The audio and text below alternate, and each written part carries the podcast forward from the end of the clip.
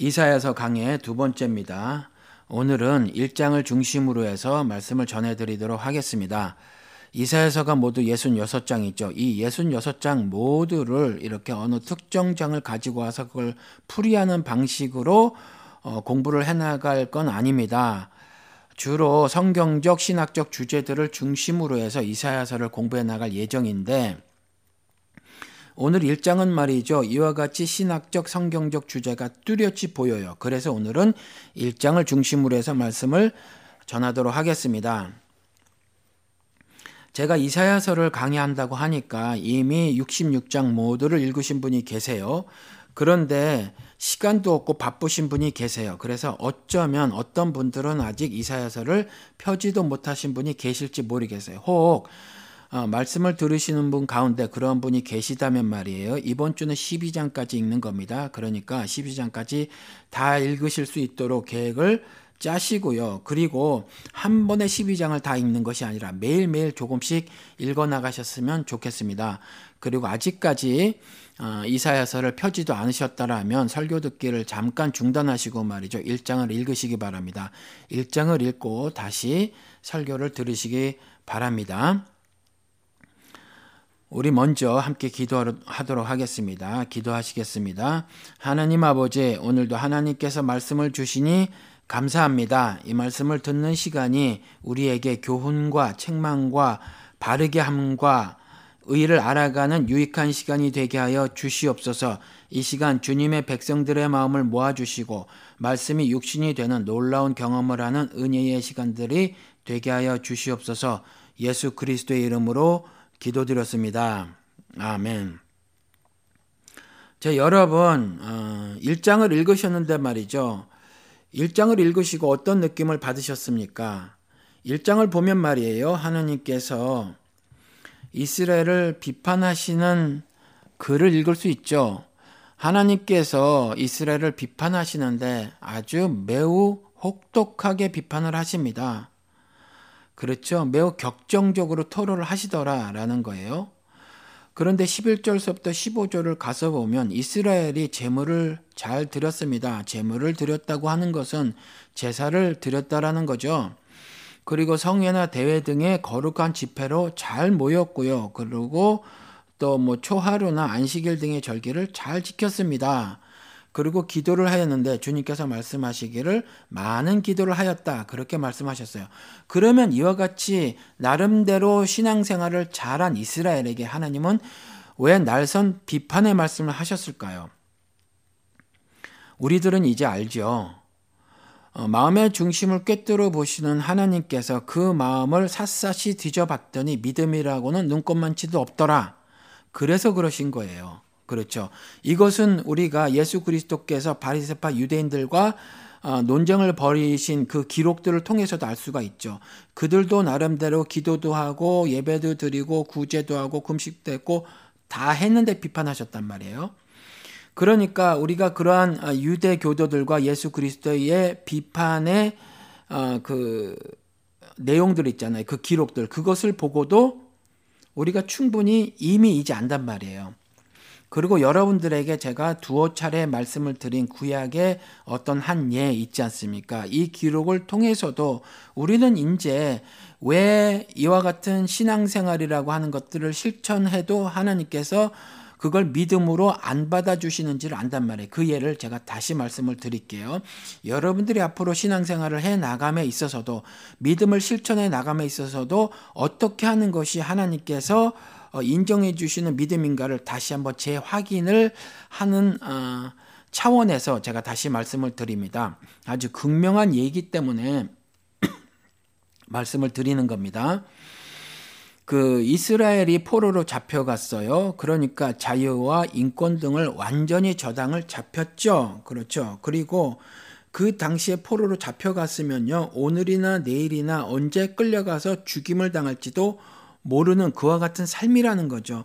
그런데 그와 같은 상황 속에서도 하나님을 신앙하는 어, 선택된 족속들답게 말이죠. 이들은 하나님께 기도를 했어요. 기도를 해도 그냥 기도를 한 것이 아니라 금식 기도를 했다는 거죠. 1년에 두 차례 모두 다 참석해서 그들이 그렇게 기도를 했는데 이유도 또 어, 자기 자신의 어떤 육신적인 탐욕 때문에 그러지 않았다라는 거죠.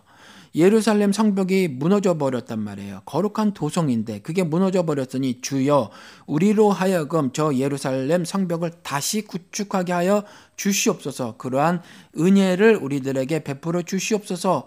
그것 때문에 아, 한번 금식을 하고 또 다른 건 뭐냐면 성전이 회파가 됐어요. 그 성전을 우리로 하여금 다시 한번 재건하게 하여 주시옵소서. 그리하여 주님을 잘 섬기고 예배하게 하여 주시옵소서. 라고 해서 그래서 어 1년에 두 차례 금식을 했어요. 그런데 하나님께서 그들의 그와 같은 금식 기도를 신앙으로 안 받아 주셨다라는 거죠. 그들의 그와 같은 금식을 하는 그들의 모습을 보고 그들의 마음을 들어가 보셨어요. 하나님께서 들어가 보셨는데 그 마음 가운데에 자신을 향한 믿음이 없더라라고 생각을 하신 거예요. 그래서 그렇게 말씀을 하신 거죠. 그 믿음이 나를 위한 것이더냐, 나를 위한 것이더냐라고 두 번 말씀을 하시면서 그걸 믿음을 실천한 것으로 안 받아 주셨다라는 거죠. 그러니까 이게 열쇠죠. 하나님을 위한 것이냐, 아니냐. 아무리 어떤 그 하나님의 백성이 하나님의 자녀라고 한 사람들이 어떤 행동을 하는데 어떤 나름대로의 믿음을 실천한다고 하면서 살아가는데 그 실천들이 하나님을 위한 것이더냐 아닌 것이더냐 이것 갖고 구별이 되진단 말이에요. 그런데 오늘도 이스라엘을 비판하신 하나님께서 그 마음을 찾아 들어가 살펴보니 그 이스라엘의 마음 마음에는 어디 한 군데에도 하나님을 신앙하는 그 믿음을 눈 씻고 찾아볼래야 찾아볼 수가 없었더라. 그래서 하나님께서 이스라엘을 비판하시고 비판하셨는데 매우 혹독하게 비판하셨더라라는 거죠. 우리는 이제 그렇게 이유를 알지요. 그런데 1장에 특별히 이 믿음 없음에 대해서 다른 언어로 설명을 하고 있어서 오늘은 1장을 중심으로 해서 말씀을 전해드리는 겁니다. 3절 가서 보시기 바랍니다. 믿음이 없기는 없는데 어떻게 없는 것이냐. 제가 읽어드릴게요. 소도 제 임자를 알고 나기도 주인이 저를 어떻게 먹여 키우는지 알건만은 이스라엘은 알지 못하고 나의 백성은 깨닫지 못하는구나. 짐승이 말이에요. 자기를 먹여 키우는지 짐승도 알더랍니다. 짐승도 자기를 먹여서 키우는 그 주인을 알아본대요. 그런데 이스라엘은 알지 못한답니다. 이게 3절 기록인데 2절 기록을 봐서 보, 어, 가서 보도록 하겠습니다. 조금 더 더, 어, 좀 구체적으로 말씀을 하고 계시죠. 하늘아 들어라 땅아 귀를 기울여라 주님께서 말씀하신다 이렇게 해놓으시고 내가 자식이라고 기르고 키우는데 그들이 나를 거역하였다. 그러니까 짐승들도 먹여 키우는 제 임자를 알고 주인을 알아보는데 내가 자식이라고 기르고 키웠다라는 거죠. 내가 사랑을 먹여가면서 여러 가지 약속들을 해 주시면서 언약 백성으로 삼아서 그렇게 기르고 키웠는데 온통 준 거라고는 사랑밖에 없는데 그들이 나를 거역하였다. 알지 못했다라고 3절에서 표현하고 있는데 그 알지 못한 걸 거역하였다라고 2절에서 표현을 하고 있다라는 거죠. 오늘 믿음이 없음을 2절, 3절을 통해서 뭐라고 말씀을 하고 계시죠? 아버지 나를 못 알아보는 거. 그러니까 굉장히 섭섭하신 거죠. 그렇죠? 내가 너를 사랑으로 먹이고 키우고 입혔는데 그렇게 길렀는데 너희들은 나를 거역하였다. 나를 알아보지 못하는구나. 이 말이 뭐예요? 나를 사랑하지 않는구나. 그 말이에요. 나를 사랑하지 않는구나. 그래서 믿음이 없다는 건 사랑이 없다는 것과 같은 말이에요. 믿음이 있다는 건 사랑이 있는 것과 같은 말입니다. 그러니까 사랑장이라고 하는 고린도전서 13장에 가서도 그렇잖아요. 그 믿음이 있어도 아무 소용이 없다 울리는 꽹가리다. 왜 사랑이 없으면 그렇게 말해놓고 있잖아요. 그러니까 그 믿음이라고 하는 거 태산을 진짜 옮겨요. 태산을 아무리 옮긴다 한들 그것이 사랑이 아니라면 그 믿음이 사랑이 아닌 거라면 그거는 믿음이 아니라는 거죠. 구원에 이르게 하는 믿음이 아니라는 거예요. 아무 유익이 없는 것이다. 아무런 영적 유익이 없는 것이다. 라는 거죠. 그렇게 말씀하고 계시는 거예요. 그러니까 오늘 이사야서 1장에 이걸 구체적으로 어, 그렇게 말씀을 해놓고 있다는 거죠. 사실은 제가 이렇게 고린도전서 13장 말씀을 드리고 또 뭐 이런저런 여러분들이 어, 기억해 내시는 말씀을 통해서 보면 어, 뭐 이미 알고 계실 거라는 거죠. 믿음이 없다라는 거, 사랑이 없다라는 것과 동요라는 걸 알고 계실 거란 말이에요. 그런데 오늘 다시 한번 이사야서를 공부를 하면서 하나님께서 이렇게 말씀하시니까 구구절절이 얼마나 안타까우신지 그 말씀을 굉장히 격정적으로 토를 하셨더란 말이에요. 오죽하면 자신이 어, 만드시고 자신의 영을 불어넣어 주셔서 자신의 모습과 형상을 닮은 즉 절대선을 이식시킨 존재로 만들었는데 짐승들하고 다른 그와 같은 생명 영적인 존재로 만들어 주셨거든요. 그러한 존재를 어, 짐승하고 비교를 하는데 짐승만도 못하다라고 하는 거예요.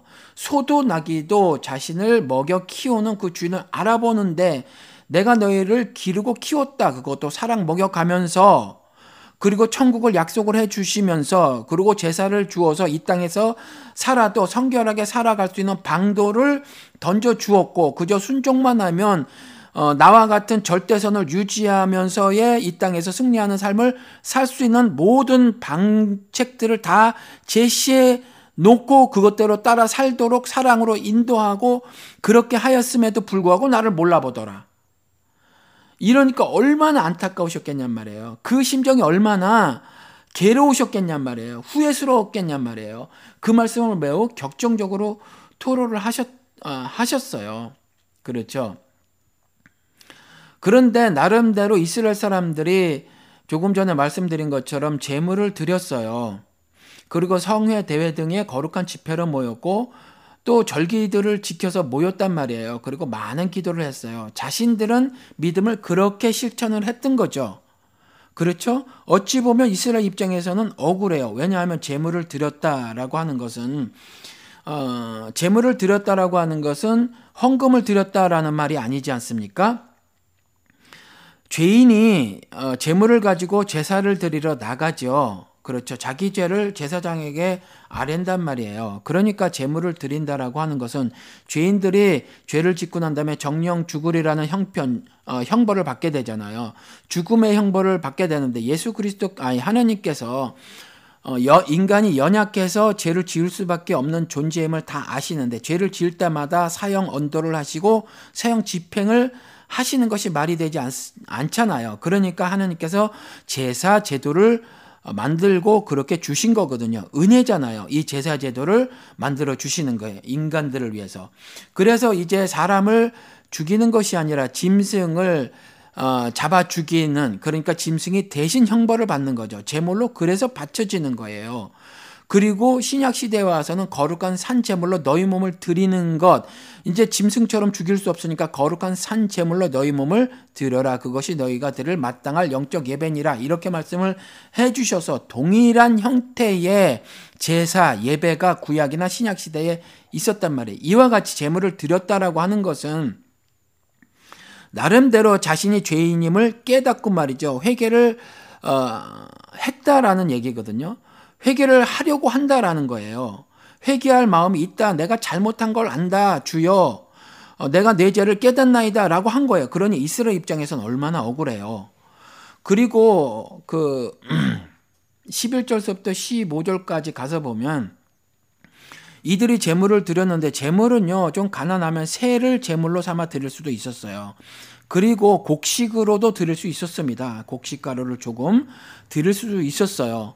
그런데 이들이 드린 재물을 보면 뭐 수장이나 어린 양이나 뭐 수점소나 뭐 이렇게 말을 해놓고 있거든요. 나름대로 좀 돈이 되는 거죠. 가치가 있는 것들 그런 것들로 재물을 드렸다라는 거죠. 정성을 드렸다는 얘기입니다. 그리고요 그러한 재물을 드림에 있어서 눈먼 것이나 병든 것으로 드렸다라고 주님께서 말씀하지 않으셨어요. 나름대로 정성을 들여서 최선을 다해서 그렇게 제사를 드렸는데 그걸 안 받아주시니 이스라엘 입장에서는 굉장히 억울할 수도 있다는 거죠. 그것뿐인가요? 나름 열심을 냈어요. 성회 대회 등의 거룩한 집회로 모였다라는 거죠. 안식일을 거룩히 지켜라라고 했는데 그 안식일을 지키지 않으면 죽음의 형벌이 따를 것이라고 분명히 말씀을 해놓고 계셨단 말이에요. 그런데 그 안식일 계명을 지킨 이들에게 이와 같이 비판의 말씀을 쏟아내시니 정말 억울하고 억울하고 억울하단 말이에요. 그리고 기도도 뭐 이방신에게 했나요? 당신에게 했어요. 주여 하면서 하나님께 했단 말이에요. 그런데 이 모든 믿음을 실천한 행위를 믿음을 실천한 행위로 받아주시지 않았으니 이스라엘 입장에선 억울하더라. 지금도 마찬가지일 것 같아요. 나름대로 어, 열심히 기도하는 사람들이 있어요. 새벽 재단 쌓는다고 비가 오나 눈이 오나 그렇게 교회를 열심히 간 사람도 있고요. 금요 철야를 안 빠지시는 분들도 있고 수요 예배도 열심히 참석해서 성경 공부, 수요 성경 공부도 하고 말이죠. 그리고 당연히 주일 예배는 안 빠지는 거죠. 아무리 아파도 웬만히 아프지 않으면 병원에 입원할 정도가 아니라면 반드시 참석을 하는데 이런 것들을 이런 행실을 한 이런 행함을 보인 주님 앞에서 행함을 보인 나를 보고 말이에요. 내가 네 마음속을 들어가 들어가 봤는데 네 마음속에 나를 향한 믿음이 조금도 없구나. 눈꽃만치도 찾을래 찾을 수 없구나라는 말씀을 하신다면 내가 얼마나 억울하겠어요. 그렇죠? 그런데 하나님께서 이렇게 말씀하시니 믿음을 실천하는 거 이걸 잘해야 한다는 거죠. 이걸 잘해야 해요. 오늘 23절을 보도록 하겠습니다. 너희 지도자들은 주님께 반역하는 자들이요 도둑의 짝이다. 모두들 뇌물이나 좋아하고 보수나 계산하면서 쫓아다니고 고아의 송사를 변화하여 주지 않고 과부의 하소연점은 뒷전으로 흘리는구나. 이렇게 지적을 하고 계세요. 너희의 지도자들 왕들이나 제사장들이나 그밖에 뭐 여러 지도자들이 있겠죠. 작게는 뭐 천부장, 백부장, 뭐 오십부장 뭐 이렇게 있을 수 있겠죠. 이들이 계속해서 하나님의 말씀을 입에서 입으로 전하면서 나름대로 제사들 드리고 기도들 드리고 대회로 뭐 성회로 모이고 절기 들 때 또 모이고 주님 앞에서 먹고 마시고 뛰놀고 어 온갖 어, 믿음을 실천하는 삶을 살았더라라는 거죠. 그런데 이렇게 말씀을 하고 있다라는 거죠. 그들의 지도자들은 사실은 이렇게 행한 자들이다. 주님께 반역하는 자들이었는데 왜 그러냐 하면 사실은 이들은 도둑의 짝이었더라. 그리고 모두들 뇌물이나 좋아한 자들이었고 보수나 계산하면서 쫓아다녔고 그러니까 돈 계산하면서 움직였다라는 거죠. 그리고 고아의 송사를 변화해 주지 않고 이 보수나 계산하면서 쫓아다녔다라고 하는 것은 말라기서의 제사장들 보면 알죠. 온갖 그 유대인들이 이스라엘이 재물을 가지고 왔는데 그 중에서 고르고 골라서 병든 것과 눈먼 것을 어 제물로 선택하고 좋은 것들은 자기들이 먹었단 말이에요. 그렇죠. 이와 같이 보수나 계산하면서 쫓아다니고 그리고요 사회의 약한 고리에 속해 있는 사람들 어 그리고 하부 구제에 속해 있는 사람들 뭐 어떤 억울한 일이 닥쳐도 사실은 어 도움을 제대로 받지 못한 그래서 어, 그 억울한 일로 인해서 어떤 폭력을 당해도 그냥 폭력을 당할 수밖에 없는 그러한 사람들, 그러한 사람들을 어, 성경에서는 고아나 과부로 특정해서 상징해서 말을 하고 있거든요. 그러니까 고아나 과부를 등장했었을 때는 여러분들이 그렇게 이해를 하시면 됩니다. 사회의 약한 고리에 속해져 있는 사람들, 어, 요즘에 들어선 사지에 내몰린 사람들도 꽤 많죠. 그런 사람들, 그런 사람들을 상징한다라고 이해를 하시면 어, 되겠습니다. 그런데 이렇게 말을 해놓고 있어요. 그들이 고아의 송사를 변호해 주지 않고 과부의 하소연을 귓전으로 흘려버리는 짓들을 하는구나라는 거죠. 그러면 지도자들이 이렇게 하면 어떻게 해야죠? 다수의 이스라엘은 잘못되었다고 말을 해야만 옳아요. 침묵으로 이 지도자들이 도둑의 짝으로 살고 뇌물이나 좋아하고 보수나 계산하면서 움직이고 고아의 송사를 변호해 주지 않고 과부의 하소연을 귓전으로 흘리는 일을 침묵함으로 동조해 버렸다라고 이스라엘 전체에게 지금 비판의 말씀을 하시는 거예요. 그리고 다윗의 언약이라고 하는 것을 계승했다고 흔히 말하는 유다, 그 유다에 관한 이상이다라고 말을 하잖아요. 그렇죠. 예루살렘과 유대에 관한 이상이다라고 하면서 이사야 선지자를 통해서 그들에게 하는 말이거든요. 그들에게 하는 말을 이와 같이 23절에 너의 지도자들은이라고 말하는 거예요. 지도자들이 그와 같은 악행을 저질렀을 때 침묵으로 이들과 동조하였더라. 이 말인 거거든요. 그러니까 하느님께서 믿음을 실천했다고 하는 거 이것이 마음속을 들여다보니 조그마 아주 작은 사이즈라도 나를 향한 믿음이 눈에 보이지 않는구나라고 했던 이유는 그리고 그 믿음을 보이지 않았다. 믿음을 찾을래야 찾을 수 없구나. 믿음이 없구나라고 하는 것은 나를 향한 사랑이 없구나. 즉 나를 알아보지 못하는구나. 짐승까지라도 자기를 먹여 키운 주인을 아는데 내가 너희를 사랑으로 먹이고 키우고 길렀는데도 불구하고 나를 알아보지 못하는구나. 이것이 나를 반역하는 것이다. 나를 향한 사랑이 없도다라고 말을 하는 것이 이와 같이 사회의 약한 고리에 속해져 있는 그 형제와 자매들을 돌아보지 않은 것이다. 이렇게 말을 하고 있는 거예요. 여러분들 오늘 이사야서가 이렇게 특별히 말하는 듯하여도 성경 내내 사실은 이걸 말을 하고 있다라는 거죠. 그렇죠? 그래서 로마서 13장 모든 율법의 완성이 뭐라고요? 이웃 사랑이라고요. 그렇죠? 그런데 여기에선 이웃 사랑이라고 해놓고 있는데 그 전에 예수 그리스도께서는 모든 계명을 어, 두 계명으로 압축시켰단 말이에요. 뭐라고 압축시켰죠? 하느님을 사랑하고 내 이웃을 내 몸과 같이 사랑하라. 이렇게 말씀하셨어요. 그 두 계명을 주시고 십자가에 달려 죽으심으로 그 모든 율법을 완성시키셨단 말이에요. 다 이뤘다 하셨거든요. 그래서 모든 율법과 선지자들을 통해서 하신 그 말씀, 그 모든 계명들을 예수 그리스도께서 다 완성하셨다. 내가 그것들을 패한 것이 아니다. 다 완성했다. 이전의 사람들이 그 바리새파 유대인, 유대인들이 그리고 오늘 이사야 선지자를 통해서 어, 들으라고 하셨던 그 예루살렘과 유다에 있었던 그 사람들이 그리고 그 이스라엘 사람들이 알아듣지 못했던 것이 있었어요. 뭐예요? 사랑을 알아듣지 못했어요. 여러 율법들을 그저 법조문을 알아서 지키는 행위들만 했다는 거죠. 모이라고 했으니 모인 거예요. 모이게 열심을 내라고 했더니 그냥 모인 겁니다. 그냥 모인 거예요. 성회와 대회로 모인 거예요. 그렇죠. 그냥 기도한 거예요. 그냥 안식일 날 모였던 거죠. 계명들을 잘 지킨 거예요. 그런데 그와 같은 아, 종교적 어, 행함들을 실천들을 하나님께서는 믿음을 실천한 것이라고 안 여겨 주셨더라. 처음에 개, 어, 그 율법을 주셨을 때, 계명을 주셨을 때도 그 목적을 신명기에 가서 보면 말씀을 해놓고 계시더라는 거죠. 너와 너희의 후손들은 반드시 이 계명과 이 법도들, 이 규례들을 지킬지어다라고 하시면서 목적을 5절인가 6절에 써 주셨단 말이에요. 뭐라고요? 하나님을 사랑을 하는데 어떻게 몸 어, 뜻을 다하고 어, 정성을 다하고 힘을 다해서 하나님을 사랑해라 라고 말씀을 해놓고 계시단 말이에요. 율법 주신 의미가 이 의미거든요.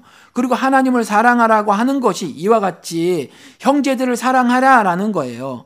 야고보서도 나오잖아요. 너희가 믿음이 있다고 하고서 형제를 사랑하지 않는다면 그게 무슨 어, 믿음이냐? 그건 죽은 믿음이다. 이렇게 말을 해놓고 있다라는 거죠. 23절 다시 읽어드릴게요. 너희의 지도자들은 주님께 반역하는 자들이요. 도둑의 짝이요. 모두들 뇌물이나 좋아하고 보수나 계산하면서 쫓아다니고 고아의 송사를 변화해 주지 않고 과부의 하소연점은 귓전으로 들리는구나 흘리는구나 내가 말이에요 어, 사회의 약한 고리에 속해져 있지 않아서 무슨 문제가 발생했을 때 그것을 해결할 능력이 있으면 좋아요. 그런데 그러지 못한 사람들이 있단 말이에요. 그 사람들을 돌아보지 않는 거죠. 변화해주지 않는 거죠. 그래서 지도자들이 이와 같은 악행을 저질렀을 때 나는 그저 침묵해요. 그저 침묵한 사람에 대해서 하나님께서 그렇게 말을 하는 거죠. 그저 침묵으로 일, 일관했던 그 이스라엘에게 그 유다에게 그 예루살렘에게 너는 내가 너희를 이런 사랑으로 키우고 길렀는데 나를 알아보지 못하는구나. 나를 반역하는구나. 그렇게 말씀하시는 거예요. 그렇죠? 여러분들 우리 아버지의 심정으로 아니 부모의 심정이라고 어, 해보시자고요. 아버지만이 아니라 자녀들이 서로 사랑하고 지내면 부모들이 기분이 좋잖아요. 행복하잖아요. 그 모습을 보면 서로 돕고 지내면 특별히 또 만약에 형제들 중에도 말이죠. 어, 좀 잘된 형제들이 있고 그렇지 않은 형제들이 있는데 그렇지 않은 형제를 잘된 형제가 좀 돌보아 주면 좋잖아요. 그런데 그게 아니라 어, 일만하게 뿌린 돈에 욕심이 나서 형제들 간에 서로 척지고 등지고 말이에요. 쌈박질하고 그러면 부모가 좋겠어요.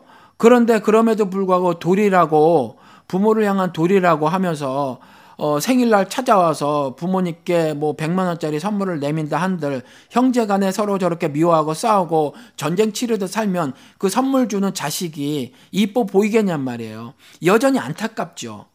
그거랑 동일한 거예요. 하나님은 사랑 자체시란 말이에요. 그냥 하나님은요, 사랑이에요. 사랑. 이퀄이에요. 사랑이 많으신 하나님이 아니라 사랑이신 하나님이란 말이죠. 그 하나님은요, 여러분에게, 여러분의 사랑을 필요, 필요로 하지 않아요. 하나님을 사랑한다고 하는 것은 여러분들끼리, 우리들끼리 사랑을 서로 하고 살으라는 거예요.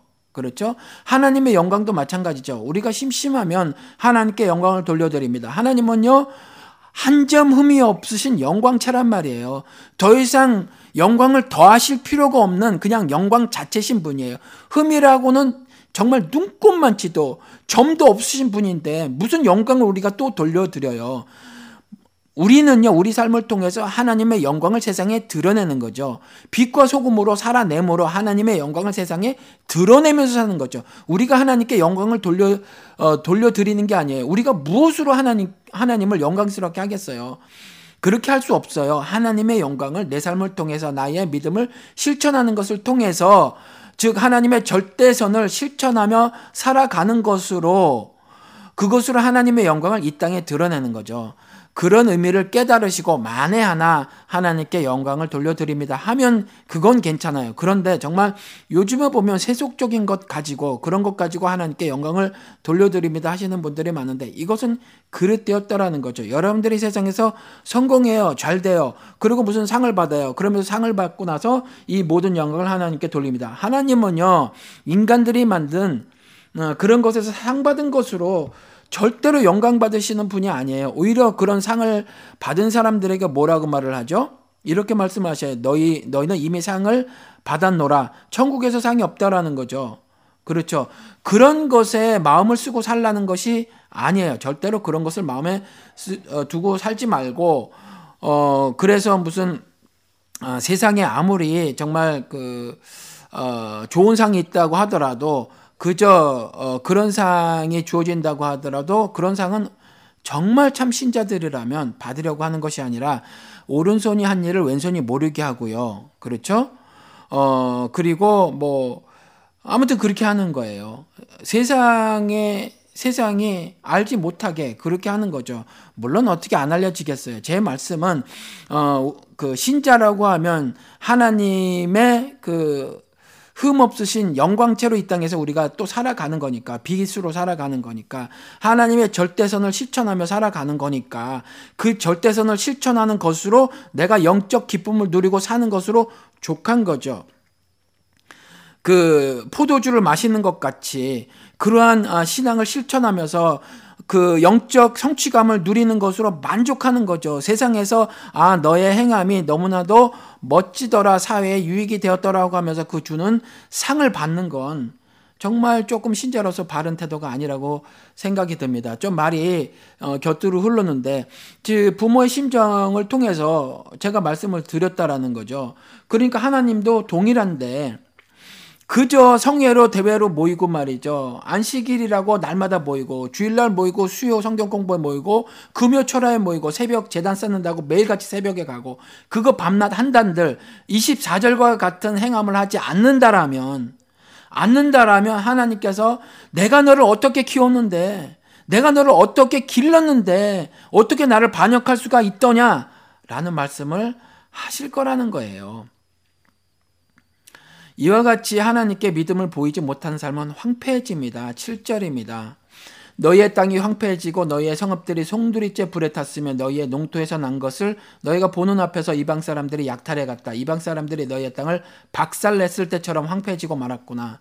아무리 법조문으로 알아서 말이에요. 여러분들이 교회를 어, 많이 가고 말이죠. 어, 잊지 않고 여러분들의 집에서 QT라는 거, 그런 거 막 하고 아무리 한다고 하더라도 이와 같이 정말 사랑이 없는 거라면 황폐해질 수밖에 없다. 너희의 땅이 뭐예요? 우리의 삶이. 너희의 땅이 황폐해지고 우리의 삶이 황폐해질 수밖에 없더라. 그래서 표정 관리는 잘하는데 은혜의 삶을 못 누리는 사람들이 너무 많이 있다니까요. 그래서 제가 신자들이라고 하는 사람들, 기독교인들의 고백을 들어보면 거듭났다고 하는 사람들, 거듭난 사람들로서의 그 삶을 고백하는 사람들을 잘 못 봐요. 천국에 왜 가고 싶으세요라고 질문을 드리면 잘 대답을 못 해요. 천국에 뭔, 뭐가 좋은 줄 알아야 할 거 아니에요. 뭐 좋아야 가는 거잖아요.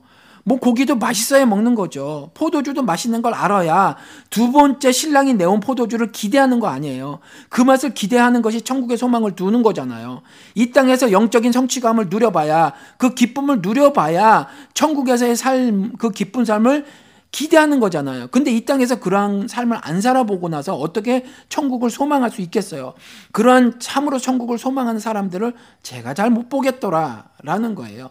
그러니까 그런 사람들은 이 땅에서 그저 물질적 풍요를 통해서 어떤 육신적 안락함이나 넉넉함을 누리고 있는지만 있는지는 모르지만 그것이 결코 영적으로 풍성한 삶은 아니더라. 영적으로 충만한 삶은 아니더라. 그래서 너희 땅이 황폐해지고 그리고 너희 성읍들이 이제 불탄 형국이 된 거예요. 그렇죠. 그리고 그것이 너희의 농토에서 난 것을 너희가 보는 앞에서 이방 사람들이 약탈해 갔다. 무슨 말씀이죠?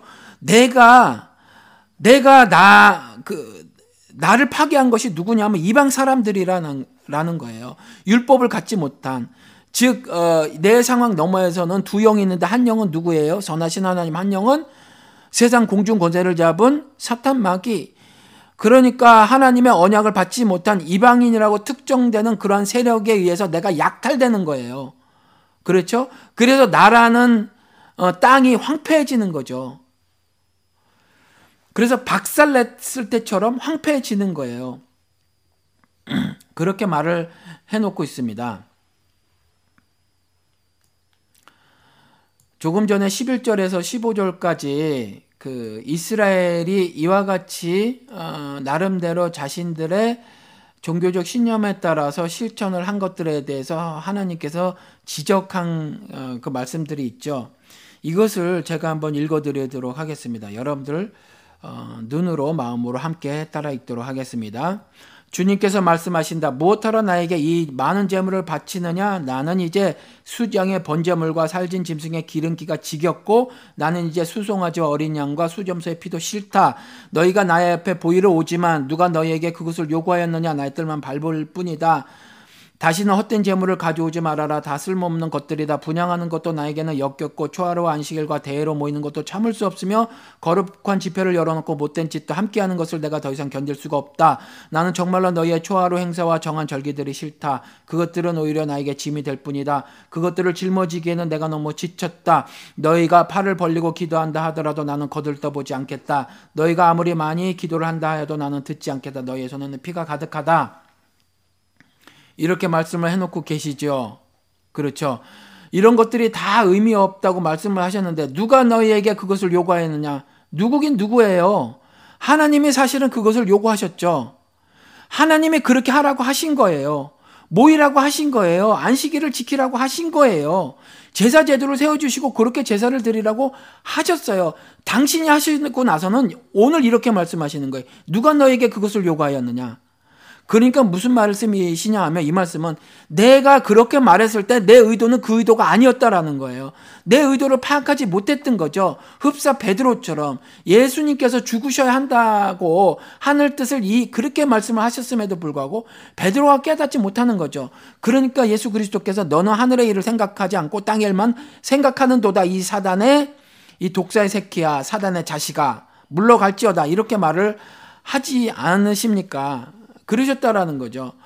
그러니까 의도를 파악하지 못하는 거예요. 그렇게 분명히 말씀하셨는데 그 말씀하셨을 때 의도가 있었다라는 거죠. 무슨 의도요? 나를 사랑해라. 뜻을 다하고 힘을 다하고 정성을 다해서 나를 사랑해라.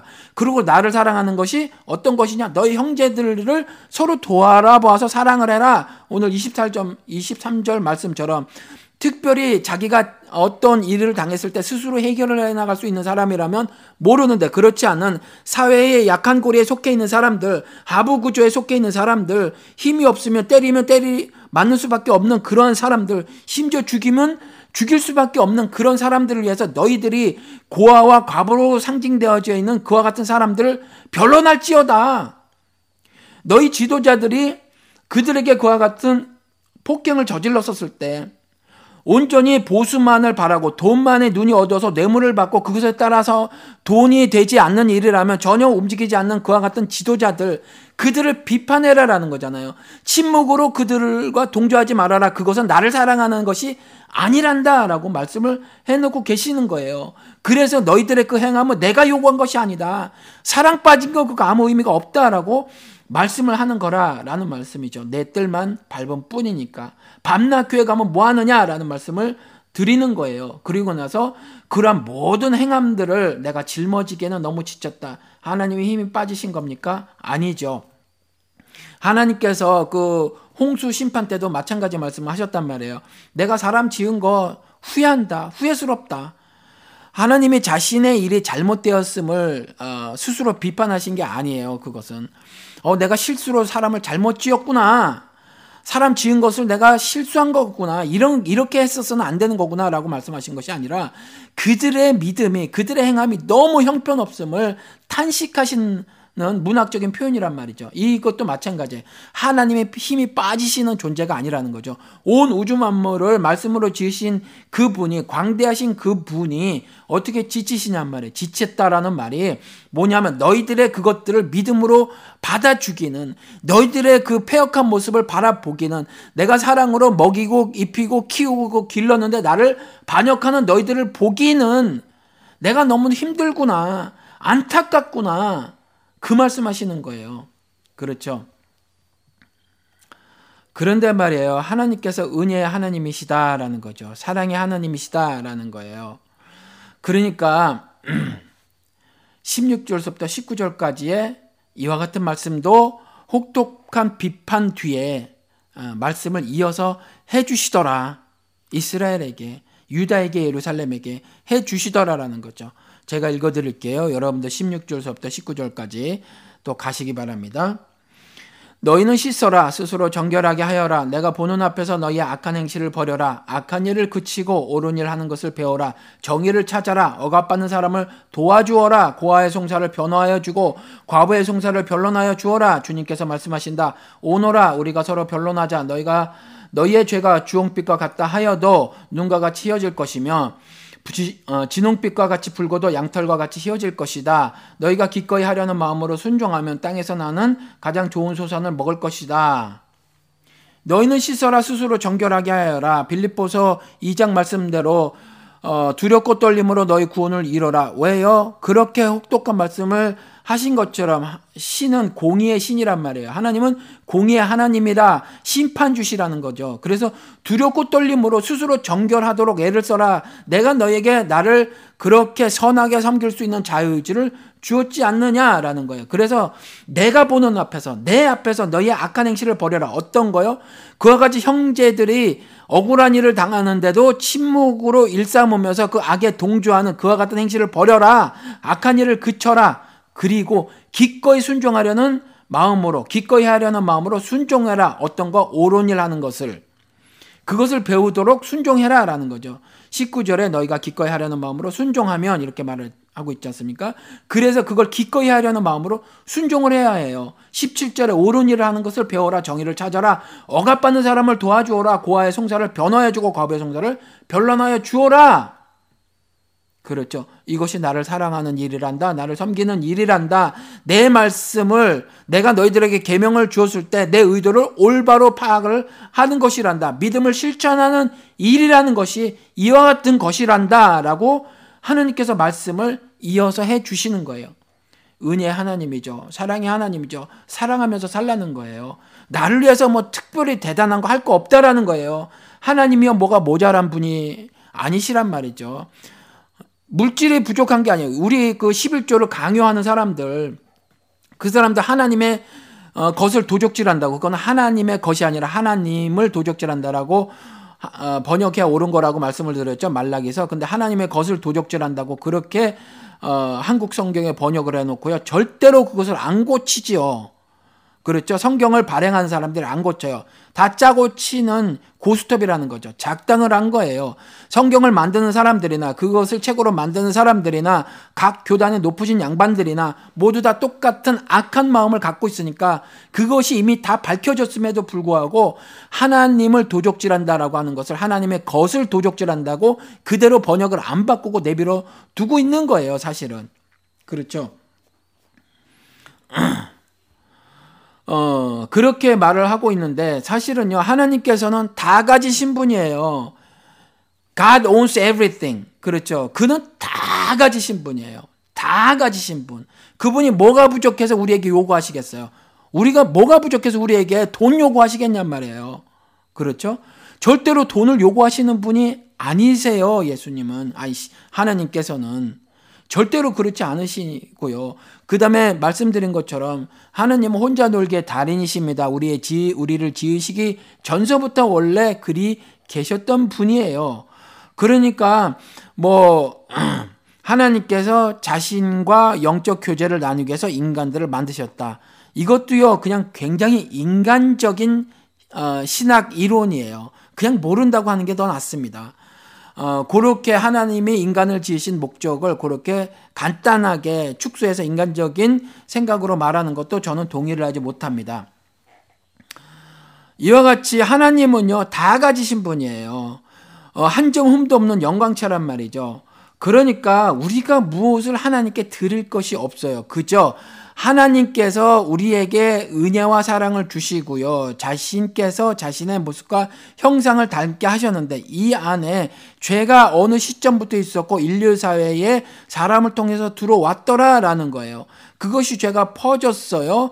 그것을 그냥 두셨죠. 이것을 허용적 작정이라고 하고 2015년대 이와 같은 모습이에요. 그런데 여전히 말씀을 주셨고 이와 같이 어, 절통한 심정으로 이스라엘에게 유다에게 예루살렘에게 그것도 다윗의 언약을 계승했다고 하는 유다에게 특별히 이사야를 통해서 이상으로 말씀을 이렇게 주신 거예요. 동시에 2015년도에서는 우리들에게 주신 거죠. 절동한 심정으로 내가 너희를 사랑으로 키웠거늘 내가 나를 아, 너희가 나를 알아보지 못하는 반역을 저지르느냐 하고 그 죄를 고발하시면서도 동시에 16절 이하 19절까지 이렇게 말씀을 하시더라. 씻어라. 제발 씻어라. 스스로 정결하게 하여라. 악한 행실을 버려라. 악한 일을 그치고 오르니라는 것을 배워라. 정의를 찾아라. 억압받는 사람을 도와주어라. 고아의 송사를 변화해주고 과부의 송사를 변론하여 주어라. 기독교인이 아는 사람, 아닌 사람들이, 민변 사람들이 그 일을 하고 있는데, 기독교인인 우리들, 하나님을 신앙한다고 하는 우리들이 도대체 어떤 믿음을 실천하고 있는지를 우리가 자아 비판을 해야 한다라는 거죠. 우리는 백남기 농부님 후원을 하기로 결정을 했고 어, 후원을 어, 했습니다. 아니 후원금을 조금 모았죠. 어, 후원을 요청하신 분들은 후원을 요청하셨을 때 목적이 있으셨겠지만 후원을 하는 우리는 후원을 하는 목적이 또 따로 있어요. 우리는 오늘 이 본문의 말씀을 사실은 이미 알고 있었어요. 잠깐 까먹고 있었을지는 모르지만 이걸 다시 한번 재확인하는 거죠. 우리의 영적 세포들이 이것을 다시 한번 어, 알게 하기 위해서 우리가 이와 같은 행함을 하는 거란 말이에요. 어, 주시는 이도 저분이시고 거두시는 이도 여호와 하나님이라고 고백한 우리들이니까 어, 원래부터 백남기 농부님에게 주실 돈을 우리를 통해서 주시는구나. 우리는 이렇게 신앙 고백을 하는 거란 말이에요. 그래서 우리는 이제 그 지도자들이 그와 같이 돈이나 보수에 따라서 움직이고 말이죠. 뇌물이나 좋아하고 그다음에 과부의 억울함은 돌아보지도 않고 귀등으로 듣지도 않고 그다음에 어, 고아의 그 송사도 변화해 주지도 않는 그와 같은 지도자들을 침묵으로 어, 동조를 함으로 악을 저지르는 것이 아니라 악행을 하는 것이 아니라 이제 그것이 불이라는 것을 분명하게 내가 신자로서 입장 표명을 하는 거죠, 우리가. 그리고 그 불의에 한거하는 의미로 우리는 이와 같은 후원을 하는 거예요. 그리고 세상에다 대고 하나님의 정의가 살아있음을 분명하게 보여주는 거죠. 그리고 이를 통해서 우리가 믿음을 실천하는 것이 우리가 사랑을 하는 것임을 우리 스스로에게 재확인하라는 거죠. 우리 작은 자 공동체의 지체들끼리 우리 서로가 재확인하라는 거예요. 그리고 이렇게 이웃을 돌아보는 것이 하나님을 사랑하는 것이고 하나님을 신앙하는 것이다 라는 것을 우리가 어, 다시 한번 우리에게 일깨우는 거라라는 거죠. 여러분 이런 실천이 여러분들에게 포도주를 마시는 일이었으면 참 좋겠어요. 저는 목회자로 그래서 이런 사랑의 법으로 운영이 되는 하늘 공동체를 꿈꾸는 삶을 사셨으면 참 좋겠습니다. 어, 우리가 이사야서를 통해서 하나님께서 이와 같이 말씀을 하셨을 때 우리가 어, 어떻게 반응을 보여야 하는 것은 자명합니다. 우리가 첫 번째 이제 교회를 세운 지 얼마 안 됐는데 어, 처음으로 하는 행동이 우리가 형제들끼리 한번 모여 봤어요. 서로 얼굴들 보고 어, 반갑게 맞고 그리고 또 어, 귀한 교제 시간을 나눴죠. 그리고 바로 이어서 이와 같이 사회의 약한 고리에 있는 사람, 이 사람을 우리가 그냥 버려두지 않고 이 사람을 돌보는 일을 하고 이 사람의 어, 억울함을 송사하는 일에 어, 그, 그 변론하는 일에 우리가 함께하는 일로서 이와 같이 구체적으로 백남기 농부님 어, 후원을 하는 어, 행함을 믿음을 실천하는 일을 해 보았다라는 겁니다. 이와 같은 일들 앞으로 지속적으로 하나님께서 불러가실 그날까지 행함으로 우리가 이 땅에서 하나님께서 주시는 영적 성취감을 다 누리고요. 그래서 세상이 세상 임금이 아무리 커다란 힘으로 박해한다고 할지라도 그와 같은 포도주를 맛본 영적 성취감을 가지고 그 위협에 굴하지 않고 하나님이 주시는 하늘 기쁨을 누리고 어, 살며 그래서 예수 그리스도와 어, 죽음에 동참하고 부활에 동참해서 이 세상에서 승리를 당당히 선언하며 선포하며 살아가는 여러분 되시기를 주님의 이름으로 축원을 드립니다. 기도하시겠습니다. 참 좋으신 하나님 아버지 오늘도 주님께서 말씀을 주셨으니 참으로 감사를 드립니다. 말씀을 우리가 받았을 때에 이 말씀을 법조문으로 알지 않게 도와주시옵소서. 이것을 단순히 머리로 지성으로 이해하는 것으로 그치지 않게 도와주시옵소서. 그리고 지성으로 우리가 이것을 이해한 이후에 마음으로 감동에 아, 이르는 것 정도로만도 그치지 않게 하여 주시옵소서. 몸이 하나님의 말씀을 받아들어 하나님 아버지 몸이 실천해 나가는 참 신자의 모습을 다 살아낼 수 있도록 하나님께서 함께 해 주시기를 간절히 기도드립니다. 다시 오실 귀하신 예수 그리스도 이름 받들어 기도드렸습니다. 아멘.